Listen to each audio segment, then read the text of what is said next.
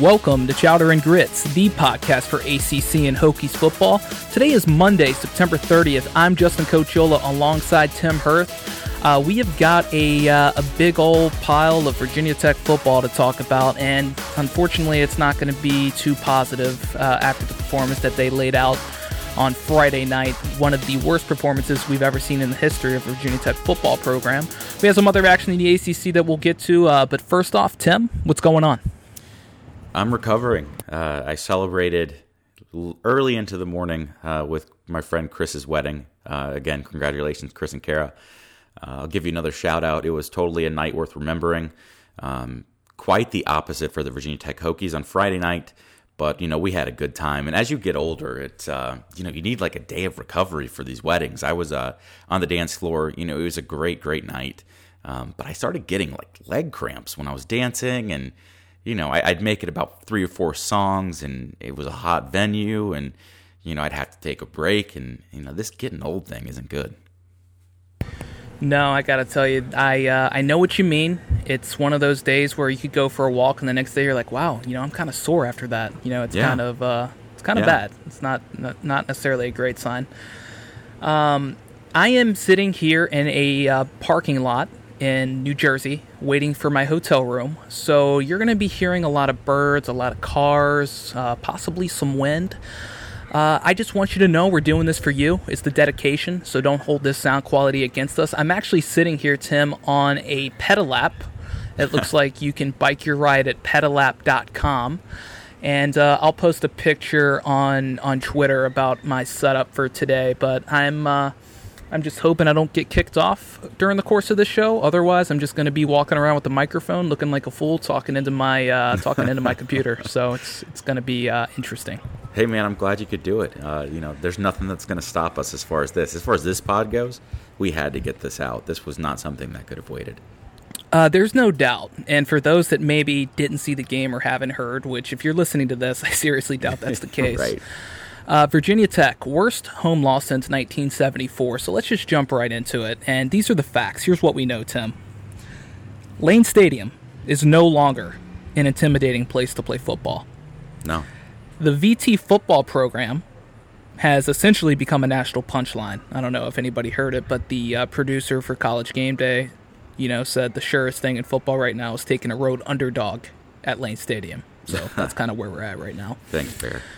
Uh, Hokies off to their first 0 2 start in league play since joining the Big East or the ACC, so that's never happened before, so congratulations. Fifth loss by 20 or more points in the last 13 games. So, just to give you an idea, you know, it wasn't all glitz and glamour towards the end of the Beamer era, and you can say that all you want. But at the end of the day, Frank Beamer only lost by 20 plus points five times over the last five years. And four of those times, Tim, were against the top ranked Alabama team and That's three right. times against Clemson. Okay? And an average Miami team. So that was the worst loss of the bunch. Virginia Tech, on the other hand, since last October, they've lost to Boston College twice. They haven't had more than seven wins in, you know, a decade, it seems. Right. They lost to Notre Dame by 22 at home. They lost to Georgia Tech by 21. They lost to Pitt by 30. They lost to Miami by 24. They lost to Duke by 35. So, what does that tell you? It tells you that Virginia Tech is one of the worst Power 5 football teams in college football. And it's not even really up for debate. That's right. And I think what is really frustrating about all of this is that coming into this year, there was hope. You know, last year it was a young football team you know there was obviously some disarray going off in the uh, in the off season. We kind of expected things to be a little bit of a mess, and it was, especially as the injuries started piling up, and you know there was uncertainty at some of the key positions. But that team, Tim, down the stretch, it seemed like they fought. And I'm not saying this team isn't fighting, but what I'm saying is a lot of these guys on this team were on that team. Right. And they don't seem to be progressing. They seem to be getting in fact, much, much worse. I don't know where you stand on this, but this is how I could sum it up in the best way possible. They had 13 days off, they had a bye week, as did Duke, and they lost by five touchdowns at home. That is, to me, in my history of Virginia Tech football, which is a decent one. I wasn't around for the younger Beamer eras as a fan, I was a young child. The worst loss in Virginia Tech football history in the last 40 years. We'll, we'll say 45 since it was the last home, the worst home loss in 45 years. I can't recall a loss that has been worse. No. Now, there might have been bigger losses, there might have been bigger blowouts, but this one was particularly bad because this was an average Duke team that came in and just had their way with Virginia Tech after the first quarter. And right. to me, this this team is taking on the persona of the head coach because this is a defense that came out and allowed five yards in the first quarter.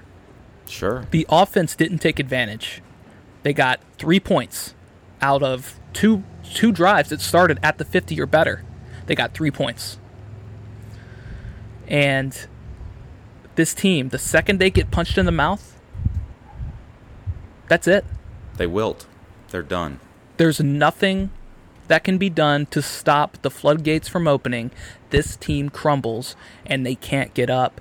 And to me, that's a coaching issue. It totally is. That trickles down from the top. And, you know, I, I, say all these things and I have all these complaints. I feel like Martin Luther with the 95 Theses uh, on the Catholic Church in this regard because I just have a, a massive list of complaints. And I feel bad for the players because my complaints don't center around those guys. Those guys are wearing the Virginia Tech jersey, and I'm proud that they're doing so. What I'm seeing uh, from them and the problems that I see that they have are all from the top, uh, from what I can see. Uh, I don't even know, need to go into stats in this game. The stats are completely irrelevant. What I saw on that football field was troubling to the point where I'm not sure there's any return from what we saw. I don't know how you salvage anything from what I've seen with the Virginia Tech football program now for the past year and a half. This um, this was a game, Tim, where there's absolutely nothing you can take to build off of, no, other than no heads. Some heads need to roll because no. Ryan Willis in this game, he had the 172 yard touchdown pass. Otherwise, he would yeah, have had less than 50 yards passing. He did in an interception. Nothing. Right. Keshawn so, King, six carries. Right, because that makes sense. That all makes sense. You know, and, and, and this is the thing. I mean, the whole team plays like they're scared of making mistakes. That whole team plays like they're scared to take a risk. That coach, Justin Fuente, seems like a coach who's scared to take a risk. And that's troubling. These players play like they're in their own head, like they're not free mentally. So here's they, here's something for you. Fuente doesn't even seem like he's scared to take a risk, because he's not doing anything on the sidelines. There was multiple times where again, his demeanor on the sidelines right now is dazed and confused. Right. I've read his lips on a single play. It says, "How does that happen?" As he's holding the microphone into his into his mouth essentially and mumbling yeah, the words. That's what you want your You know how it happens, Fuente? Because you won't take control of the offensive situation that's going on in Blacksburg right now. You're no. the head coach.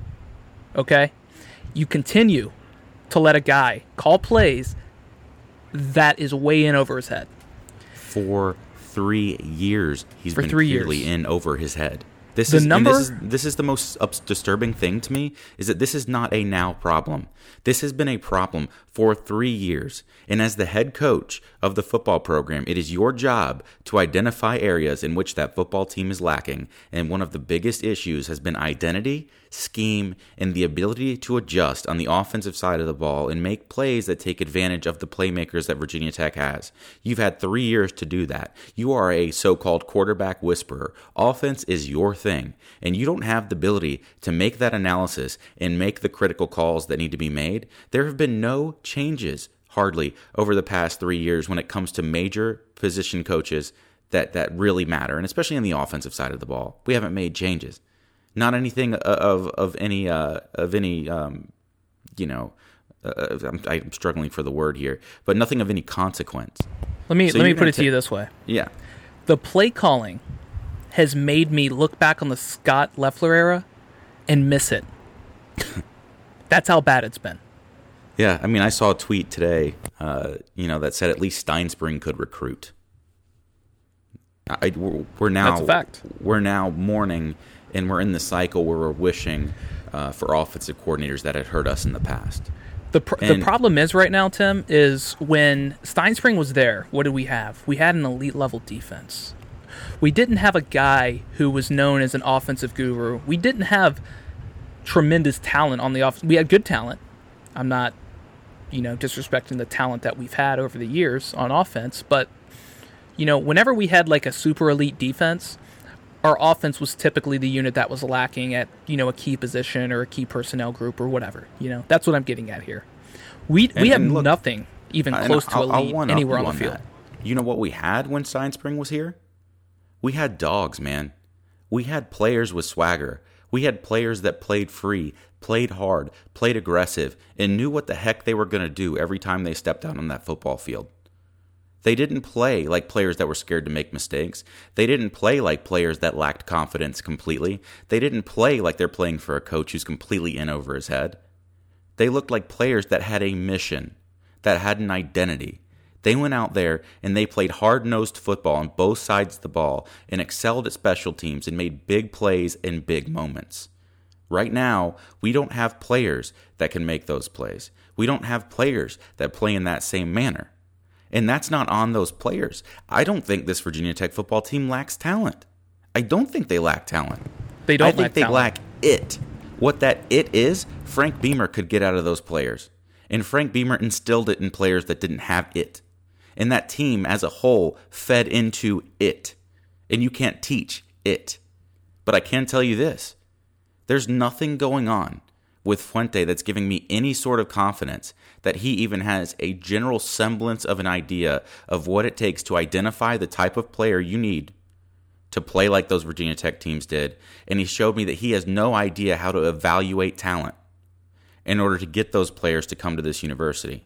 Because make no mistake, we've had good recruiting classes from a recruiting standpoint for the past, you know, outside of this year, the past three years prior. You couldn't tell by looking at that football field, Justin. Now, here's the thing just the the post game presser was just amazing to me because it just sounded like a guy. If you thought we were lost on the football field, Fuente just sounds lost anywhere you look. Anywhere. One one anywhere. of his quotes. Obviously, we're not ready. We're not at the point where we can compete and play and have a chance to win against that team that we played tonight. What? A team in the ACC Coastal? You're here four years and you can't prepare to play a team, an average team in the ACC Coastal? Virginia Tech played a worse version of this team last year on the road that ended up having the sixth overall pick in the NFL draft, who's tearing it up right now in the NFL, and they beat them 31 14 after losing to Old Dominion. What do you mean this team wasn't ready? We're not at the point where we can compete. What are you talking about? Another one.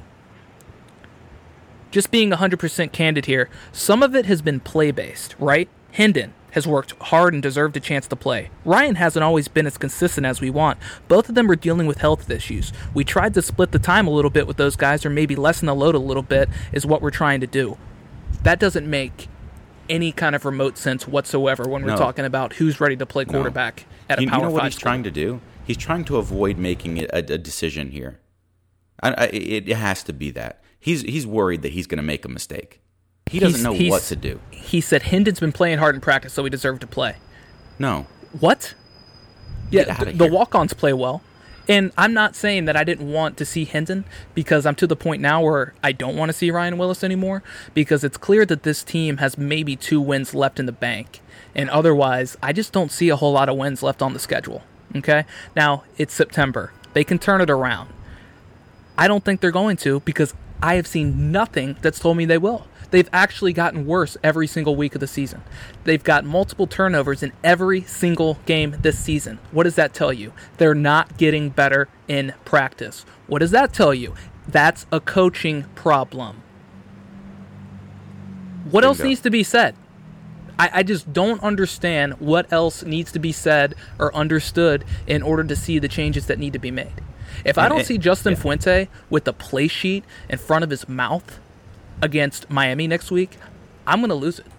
Yeah. Because that just to me signals a guy who just refuses to make changes throughout the course of a year. And if we see this little quarterback roulette thing, listen, if you want to get guys looks, get guys looks, but make it make sense. You throw in Quincy Patterson for a single play and he pulls him out of the game. What what is that? Stop that crap. Hendon Hooker throws two passes, the first two attempts he's ever ever attempted in an actual game. What did we learn about Hendon Hooker? Absolutely nothing. Not a darn thing. It's about time we start learning what these guys are capable of. Yeah. And then the dudes on your team that you're refusing to give the ball, like Keshawn King, who had six carries. I don't know if the fumble was on him. I don't know if it was on Hooker. Probably a little bit of both. But what are what are we doing giving the ball to McClease at this point? What are we doing rolling out Ryan Willis? Because this is not a bowl team. Right. You want to you want to play Coach Hardass with Keshawn King and take him out of the game when he maybe makes a mistake. I'm not even sure. It looked like Hendon was pretty culpable in there, if you ask me too. But then you want to let Ryan Willis basically run rampant and do whatever he wants for the first four weeks. A little consistency would be really nice out of that coaching staff. And, and Justin, to me, it's not just the coaching that's the problem. It's everything with the football program right now is in a bad, bad spot. People are apathetic at this point. The losses are starting to become commonplace. And oh, the losses are certainly, it, and it's not just losses are commonplace; it's big blowout losses. losses. Big losses. Pitt last year. If I don't even, I don't even think I was over that game yet. And here we go with a Duke game that felt so predictable in its nature that I just kind of rolled with it, man. That's Fuente era football. And and it's not just that. I was reading a tweet about how they honored uh, the 1999 football team uh, this weekend. And apparently, it was just a, uh, a short video clip that everybody had seen already on YouTube, and that was basically it. The, the, that team galvanized everything and legitimized everything that we were doing at Virginia Tech from a football standpoint. Yeah, that team put Virginia Tech on the map. They deserved a hero's welcome. They didn't get it. Worse than that, Fuente didn't even take the time to talk to one person on that football team while they were here. There are many things that Fuente has done that make me question what kind of person he is, if he even gets it. I don't think Fuente gets it. When we talk about, and I, the, the, recruit's name uh, is slipping my mind, number one player in the state of Virginia, he hadn't even spoken to the recruit's father. Tony Grimes. Tony, thank you. Tony Grimes hadn't even spoken to his father. The only football program recruiting him that they hadn't heard from the head coach was Justin Fuente. That's an in state recruit. This is the kind of stuff that worries me even more than the poor football that I'm seeing on the field. And it's starting to show up in our recruiting numbers. It's starting to show up in the fans, in the fans attending the game. I mean, how many are we expecting for Rhode Island? 50,000? 45,000? No, and I mean, here's here's the thing, like you know, fans are flooding out of the stadium in the third quarter, and you can't even blame them anymore. No, no, hell no, I don't blame them. I mean, Duke scored 21 points in the second quarter, and nothing against nothing, not taking anything away from Duke. They they played the game that we expected them to play. They took what the defense gave them. If you blitzed them, they hit their running backs, little dump off screens. They ran their offense in the box like they know how to run it. And the amount of just plays downfield where, you know, you had guys running wide open, like, I don't know what happened there because that defense looked like a Bud Foster defense of old in the first quarter. And then they're on the field a lot. Offense isn't moving the ball. They poorly execute one play. Guy walks into the end zone. And after that, both sides of the ball, not just the defense, they just they fold. They yeah. they folded. And if you have a mentally weak team, which is what this team is right now, amen. That's that's because of your coaches. That's right. Athletically, this team should be in the upper tier of the ACC. And I understand the ACC's having a down year. I get it. But we're talking about Virginia Tech against ACC teams and they look like they're in the Southern Conference. They look like they're the FCS opponent, and that's putting it that's putting it nicely. In Fuente, you know, I don't think he's a bad person, but I do think you have to have that it factor when you're a Power Five coach, when you're a guy at a big program, and you know this isn't Wake Forest, you know this isn't Rutgers, this isn't Boston College even. This was a program that was one of the most respected programs in college football when you took over. Yeah. And yeah, they had had a couple of down years up until that point. I get it. Down, down in quotation marks. Down I mean, in not like down but still winning not like seasons. down years. You see Still making bowls. Right. Still recruiting at a fairly high level. Top- exactly. in in the 20s. Good luck. Good luck enhancing that 70th rated recruiting class or whatever it's at right now because f- now guys are canceling visits. a football program that was a dominant force in the state. Still is, record wise. He came in to an absolutely cushy job. I mean, th- there may not have been easier jobs anywhere. And went anywhere, won 'cause 10 you're talking about a team that competes in the ACC Coastal, ha- Right. has legacy, has an identity, has a fan base, has the facilities. And, and he walked in here, took Beamer's players, had success the first year, I think a lot due to the fact that he had a quarterback that fit what we were trying to do, and rode it to the ACC championship game. And since then, it has been a downward trend every year. In every game that goes by, it gets worse. And that's why we find us our, ourselves at a flashpoint now where we're nearing the point of no return. We're nearing the point where it's going to take years to rectify what's going on if the correct decisions are not made, not only from Fuente, but from Whit Babcock. And Whit deserves a lot of stick here too because he's given Fuente a buyout that handicaps us in our ability to make wholesale changes. So And so the thing with the buyout too, so let's talk about that a little bit. You know, I don't think we're going to see any coaches fired during the course of the season. I, I would love um, to see the offensive coordinator fired now. Well, it and maybe he's fired fired from his role, but I think right. he might be assigned to another role. That's what I'm saying. So Yeah. we might see some movement. I don't think we're going to see anybody fired. But at Sure. the end of the day, the $15 million buyout, so it is prorated. So it's not a $15 million lump sum, which maybe helps things. And I think as Hokie fans, you got to be okay if, you know, you go out and you get a guy who's maybe a relative unknown, a little bit cheaper, you know, maybe something like that in the future. But at the end of the day, we still have to worry about this year. It's still September. The next game is the first game of October. Only three games in October for the Hokies Miami, uh, Rhode Island, and North Carolina. All right. right. Focus on those, one game at a time. The season ain't over. And the ship can be righted. That's what's so frustrating yeah, is there's just things that need to be adjusted and they're just not getting adjusted. I look at this team and I know they have talent. I know they have ability. We're just not getting the most out of the players. no, And that needs to change. And if it does change, I'm all for it. Happy go lucky guy. Let's see if we can make a bowl. I think that's the target right now. They're not going to win the Coastal. Okay? That I mean that ship has sailed. They're 0 2 in the conference. Virginia is going to be tough to lose 2 to 3 games. Uh, Miami's going to be a tough out. Really solid defense with the way that offense played. They're not going to score any points next week. no. None. Zero. They would have scored zero points against Miami. And Miami hasn't even looked that good. No, We're saying this about a mediocre Miami team right now. Yeah, I mean, I I don't know how many wins we even have in the ACC this year. Um, if we're going to come out and play like that, I'll I'll, I'll turn this back to you, uh, Justin. Let's say that you are Justin Fuente, and you're in your office Monday morning. He feels the heat. Make no mistake, this loss had a reaction like I've never seen in my time supporting Virginia Tech. The vitriol, the negativity from the fan base, the pressure that is going to come with losing in the way that he lost in Lane Stadium to Duke, that's going to lead to immediate changes in my mind. And I honestly, you know, and this sounds stupid when I'm saying it out loud, but I really feel like this is kind of the point to where we're at now as a football program. He needs to come out and address that. That's what I mean. He, he needs to talk. So what I He was needs to talk about it. Monday.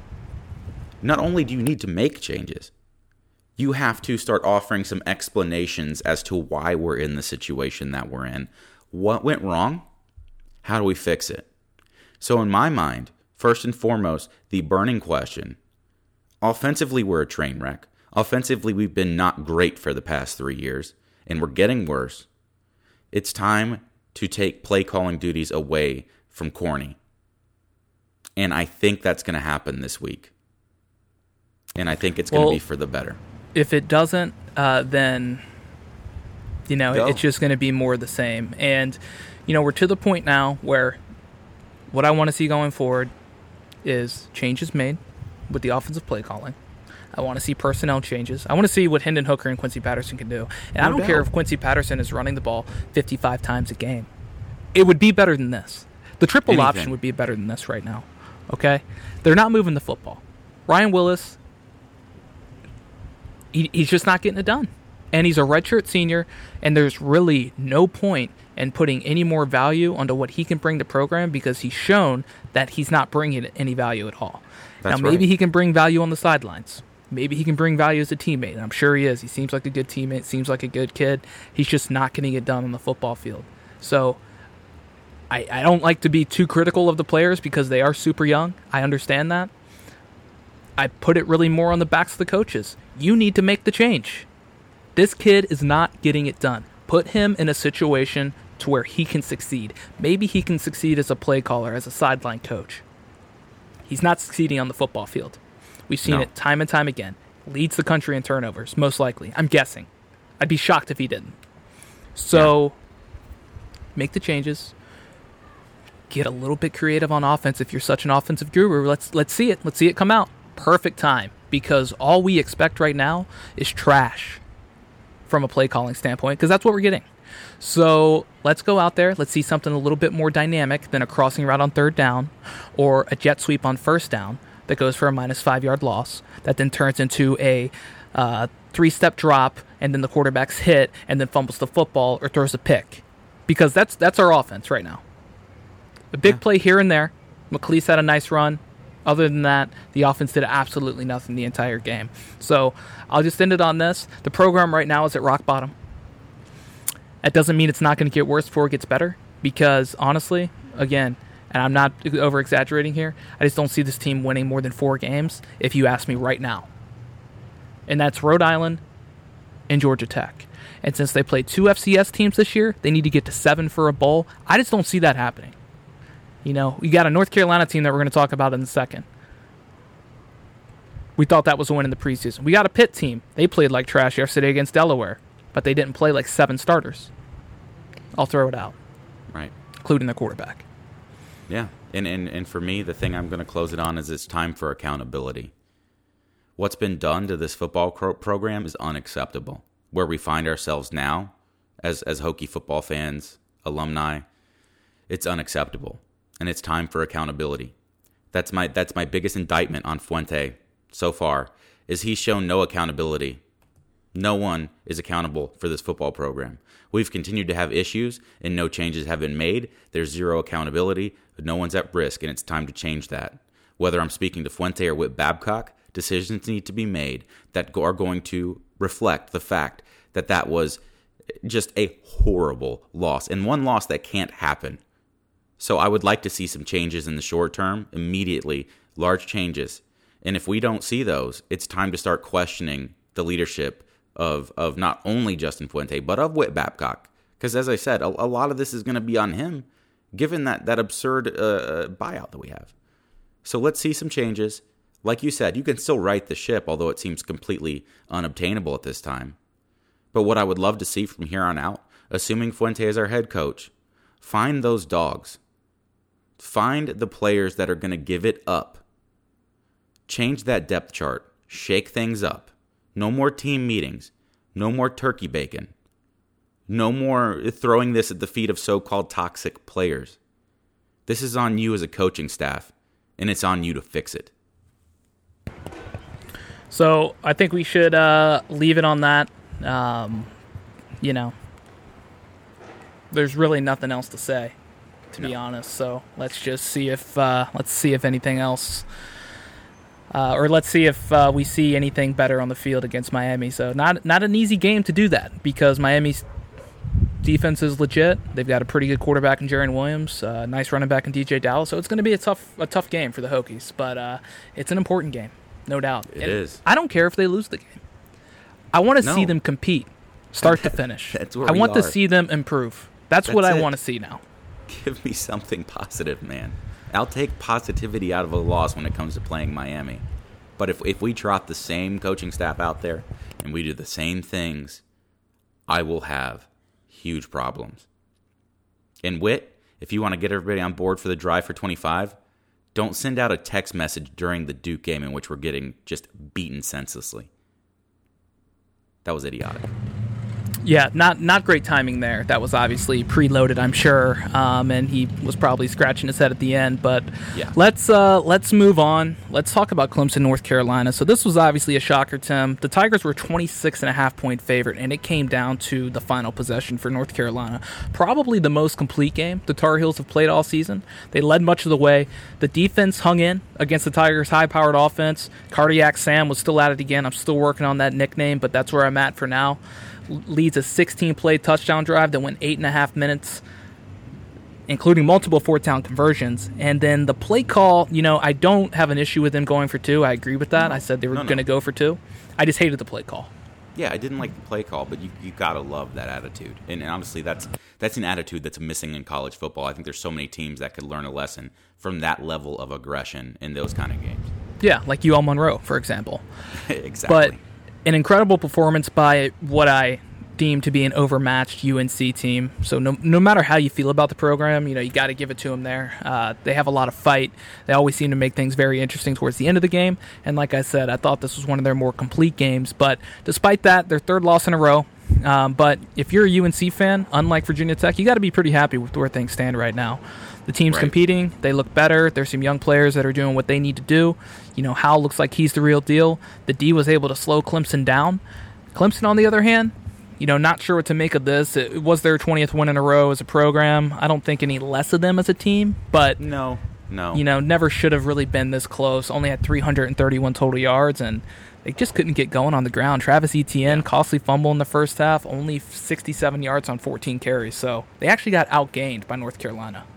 Yeah, I mean, it, it kind of just it, it, gave us a glimpse into Clemson, and they're not this just invulnerable machine at this point uh, they are you know liable to make a slip up every now and then, and, and trap games are still a, a, thing even for them. So again, it, nothing really changes about Clemson. They are who we thought they were. They won the game, um, but you know they have an Achilles heel. Maybe they have a window where you could see a one ACC loss out of that team. Yeah, I mean it's it's one of those things where North Carolina it's going to be a roller coaster this season. They're going to look really good at times and they're going to look really bad at times. I think of so. Course. It's not it's not over for them. Uh, another game which kind of reminded me of the Virginia Tech Notre Dame game last year was Notre Dame hosting UVA. Irish win 35-20. You know, Bryce Perkins, tale of two halves. You know, he's going to have nightmares of Julian Okwara, you know, chasing him down. You know, Perkins in the first half, 18 for 22, 235, two touchdowns. Second half, not so good. 12 of 21, 99 yards, two picks. He also lost three fumbles, which all came on sacks, and he uh, he just wasn't reading the blitz. He wasn't picking it up. Right. But the thing that really stood out to me was UVA just cannot run the football. And no. this is something no. we've mentioned over and over and over and over, and that is going to cost them down the line, especially against a team like Notre Dame or against really any formidable uh, opponent. And they finished yeah. this game with four yards on the ground and that that that includes the the the lost sack yardage. So, for example, Perkins had 16 carries for negative 29 yards. Mm. Their leading back was Taulapapa, only 10 carries for 31 yards. That's not going to get it done. Not Perkins, he is a one man show. He's getting hit over and over. The Notre Dame defense had eight sacks, five in the third quarter. That's when the game really started to turn. That Irish defensive line, I tell you what, last two weeks, that unit has looked really good, way better than what it looked like to start the season. So, if anything, the Fighting Irish, you know, I think they ended up being a 10 and a half point favorite by the time this game got kicked off. They ended up winning by 15. You know, it, it was a somewhat dominant performance. They started just kind of cruising there towards the, uh, you know, halfway to go in the fourth quarter, but you know, really strong defense performance. Offensively, you know, Ian Book did enough uh, to get by, just kind of manage the game. Tony Jones Jr. was the star on offense for them, had over 130 yards and three rushing touchdowns. But overall, dominant performance, I thought, by Notre Dame in the second half. UVA's got some work to do. They need to work on, uh, you know, everything around Bryce Perkins. I thought Perkins looked the best that he's looked all season in the first half. In the second half, it's more of kind of what we've seen from him as a passer so far this year. Right, right. I, I totally agree. And you nailed it with Virginia. That that running game is going to have to change, and I, I, don't think we're at a point where that's something you can just snap your fingers if you're Bronco Mendenhall and say, okay, now there will be rushing yards. Um, it's just going to be a challenge for the rest of the season, and I think that's what's going to be the ultimate limiting factor uh, for UVA and their trajectory on the season. Yeah, and so UVA they're now 0 27 on the road against teams in the top 10. And uh, the loss, I, I, refer to the stat, I, I, have it here now. The ACC is 0 for 21 playing a ranked Notre Dame team at Notre Dame Stadium all time. Wow. So 13 straight win at home for Notre Dame, 900th overall. Uh, for those that remember them getting a 900th win before, they had some wins vacated back in the day, so they're back at 900 now. So uh, the Irish keep rolling. Let's talk about another team that's rolling, Tim. Wake Forest and Boston College. The Demon Deacons sneak by, get their seventh straight win, 27 24 over BC. It's the second time in school history they've started 5 0. That seven straight win was a school record. And uh, first time starting 5 0 since 2007 when the Riley Skinner led Demon Deacs made it to the Orange Bowl. So, a strong offensive performance uh, by Jamie Newman. Once again, 21 to 33 for 243 and two touchdowns. He also had 102 yards on the ground. It wasn't a super crisp offense performance by uh, the entire team.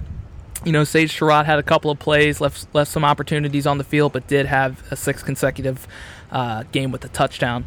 Carney only had 24 carries for 58 yards. So Boston College defensive line has has made some adjustments. It seems like since the uh, since the Kansas game, but right. they were extremely efficient on third down. 17 to 24 on third down attempts, and this was a team that once again, you know, they they did what they do best. They're an efficient offense.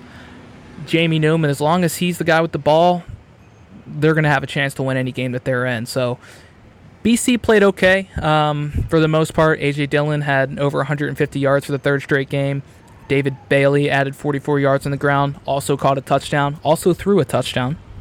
Um, but really, kind of what I was left with was Addazio made some really questionable calls in this one. And I love now, I don't know if you've noticed this trend, Tim, but every coach, if they make a questionable call, they specifically call out that their analytics told them to do it in that big situation now. Well, it was the analytics. You know, that's why we decided to, you know, to go for to go for two when we were up by uh, 25 because we knew that there was a chance they'd come back.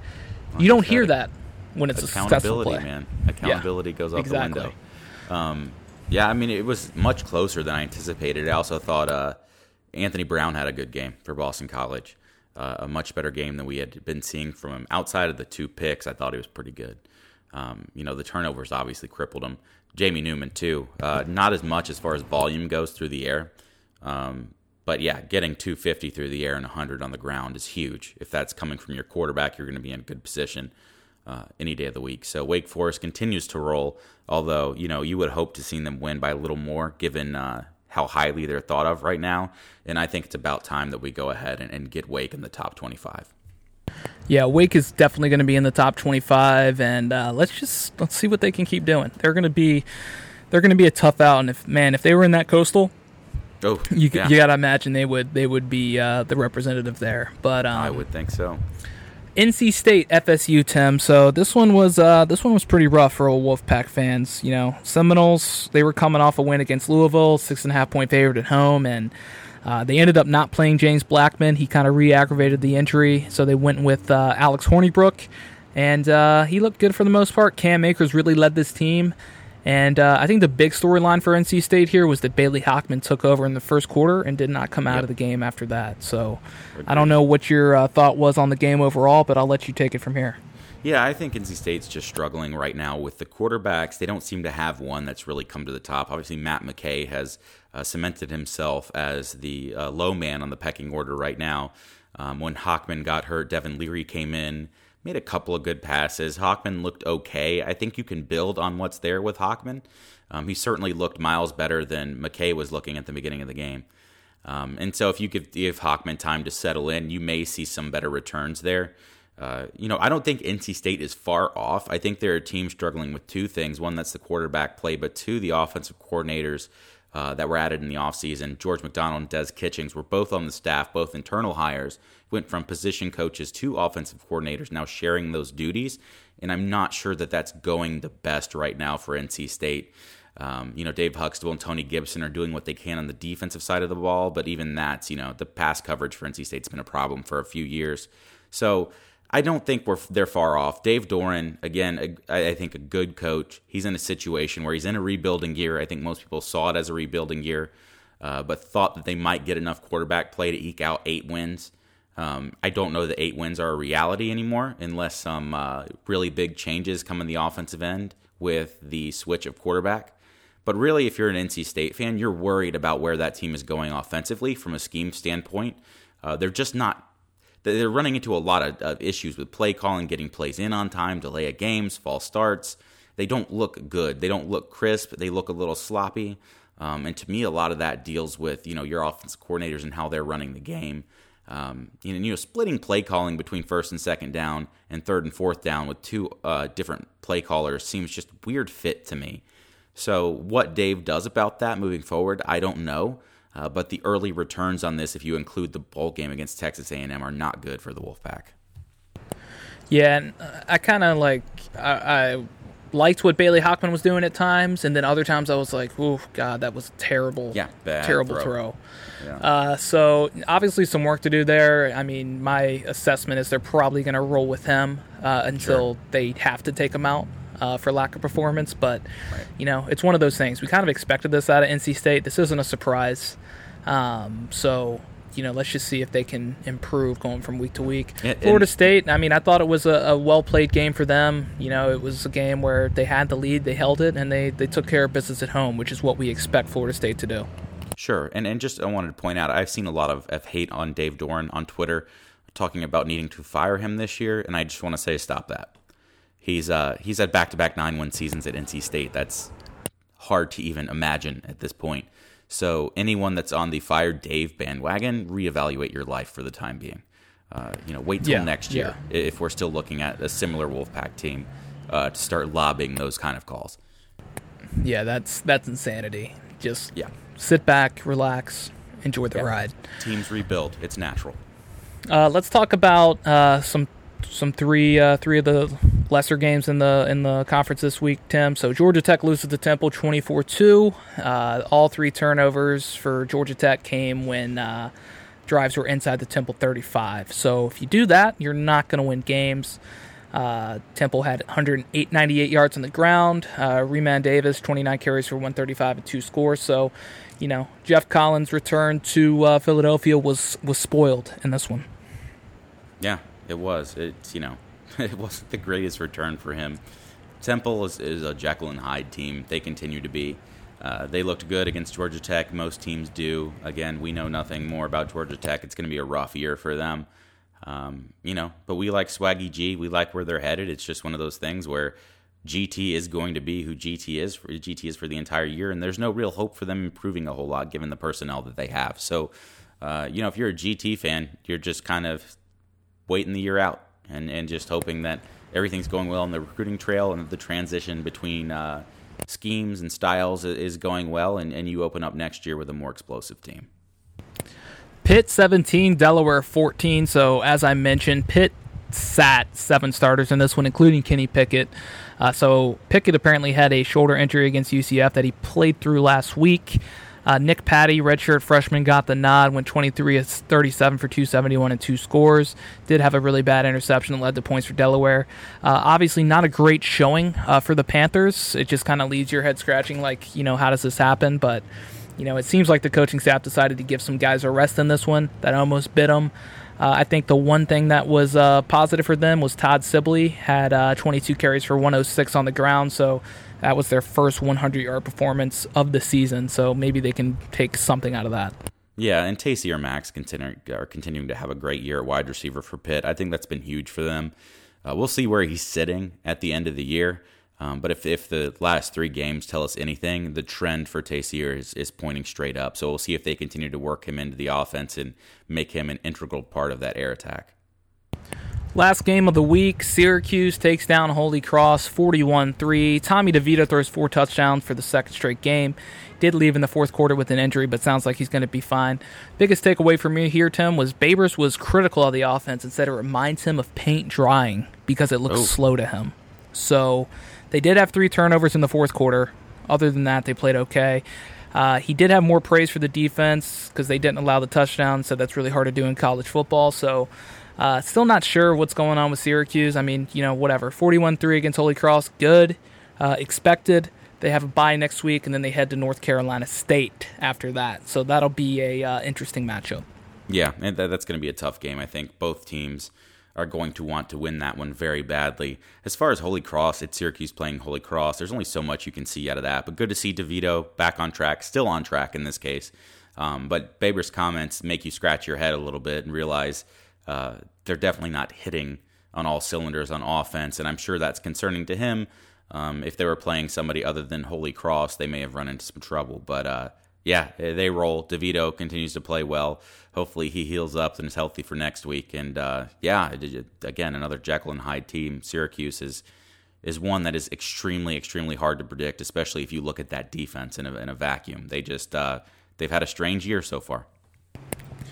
Yeah, exactly. So that is our show for today. Thanks for joining. If you're a Hokies fan out there, keep your head up.